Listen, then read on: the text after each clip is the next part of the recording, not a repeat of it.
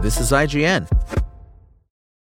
Hi, I'm Daniel, founder of Pretty Litter. Did you know cats tend to hide symptoms of sickness and pain? I learned this the hard way after losing my cat, Gingy. So I created Pretty Litter, a health monitoring litter that helps detect early signs of illness by changing colors, saving you money and potentially your cat's life.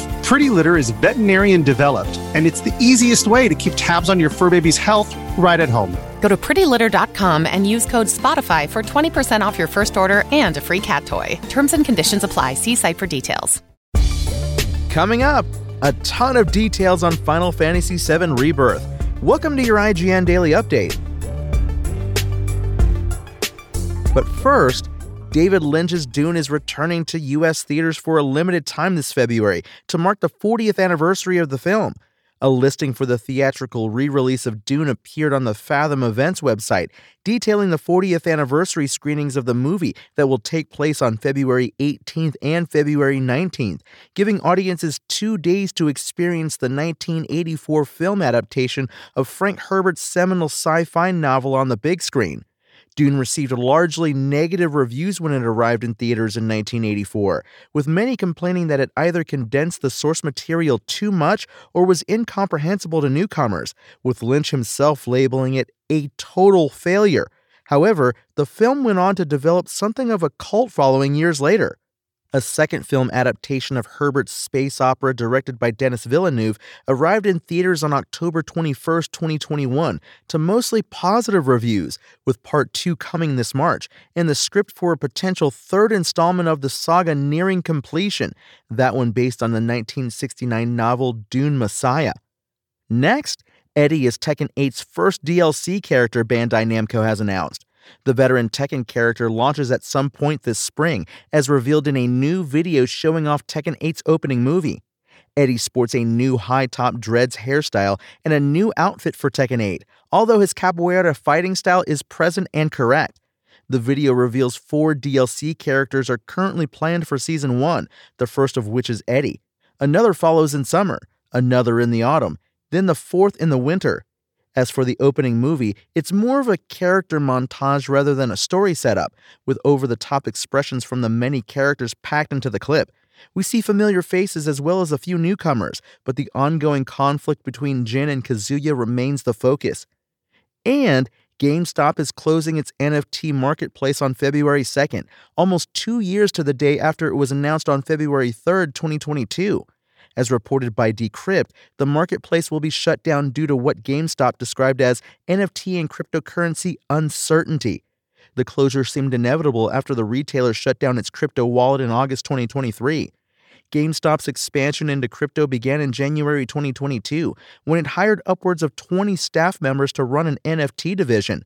The company, most known for its retail stores in the US, is regularly seeking new business ventures after struggling in the physical gaming space in recent years.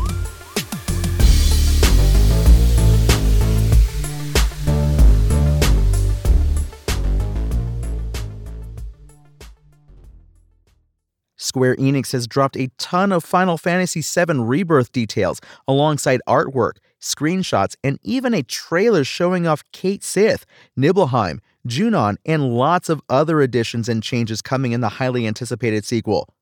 A huge blog post from Square Enix, akin to one from November, revealed lots of new information ahead of Rebirth's launch on February 29th. It outlines how new party members like Cait Sith and Yuffie fight, Elena's new look in the remake, the different editions of the game available to pre order, and more. It's unclear who will be unlocked first out of Cait, Sith and Yuffie, though as fans got to play the latter in Final Fantasy VII Remake Intergrade on PS5, let's start there.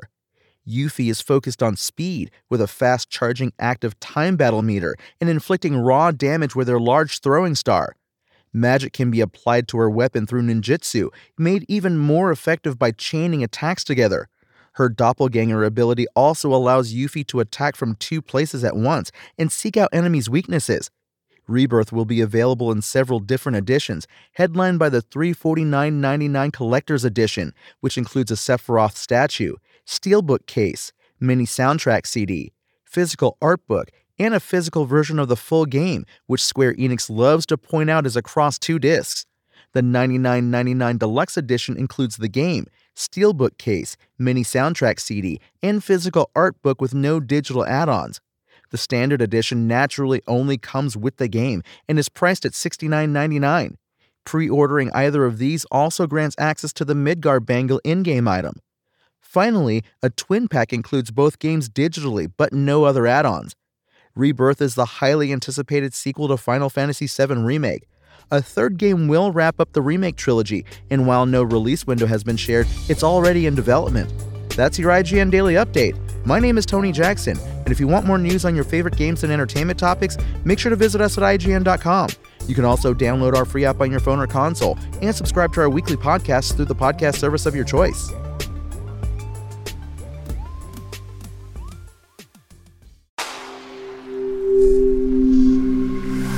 Spoken Layer. Want to learn how you can make smarter decisions with your money? Well, I've got the podcast for you. I'm Sean Pyles, and I host NerdWallet's Smart Money Podcast. Our show features our team of nerds, personal finance experts in credit cards, banking, investing, and more. And they'll help you make the most of your money while cutting through the clutter and misinformation in today's world of personal finance. You'll get clarity on strategies to help you build your wealth, invest wisely, shop for financial products, and plan for major life events. Listen to NerdWallet's Smart Money Podcast wherever you get your podcasts.